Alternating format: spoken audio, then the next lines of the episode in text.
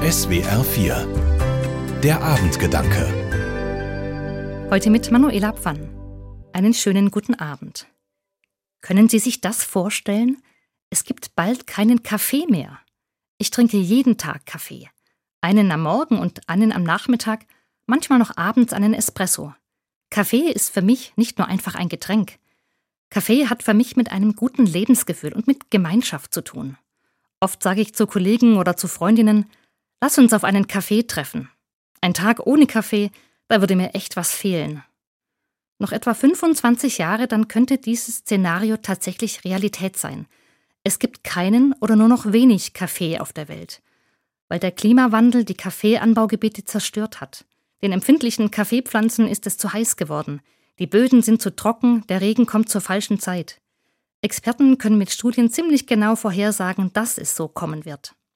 Aktuell findet in Deutschland gerade die sogenannte Faire Woche statt. Da gibt es Infos und Aktionen rund um den fairen Handel.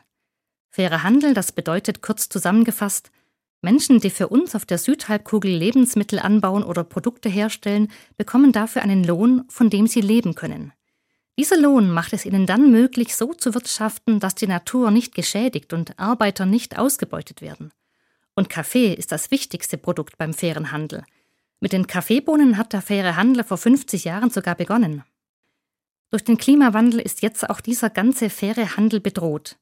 Darunter Hunderttausende kleinbäuerliche Betriebe, die Kaffee für uns anbauen. Um darauf aufmerksam zu machen, lautet das Motto der diesjährigen fairen Woche Fair und kein Grad mehr. Es ist längst bekannt, Menschen auf der Südhalbkugel tragen mit ihren Lebensgewohnheiten am wenigsten zum Klimawandel bei und sind gleichzeitig am stärksten von den Folgen betroffen. Deshalb finde ich es nur fair, wenn wir sie wenigstens finanziell unterstützen, damit sie eine Chance haben, mit den Klimaveränderungen umzugehen. Denn die sind ja jetzt schon spürbar. Die Kaffeeernten sind kleiner, die Qualität wird schlechter, neue Krankheiten zerstören die Kaffeepflanzen.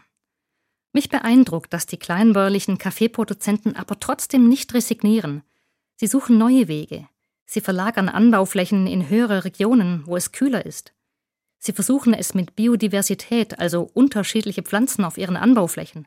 Sie nutzen erneuerbare Energien und so weiter. In 25 Jahren werde ich wohl keinen Kaffee mehr mit Kolleginnen trinken, aber hoffentlich noch mit meinen Seniorenfreundinnen. Damit es aber überhaupt noch Kaffee gibt und damit der nicht nur uns gut tut, sondern vor allem denen, die ihn für uns angebaut haben, ist fair gehandelter Kaffee für mich schon lange eine klare Entscheidung. Manuela Pfann aus Wendlingen von der Katholischen Kirche. Die Abendgedanken können Sie auch jederzeit nachlesen und nachhören. Im Internet unter swr4.de.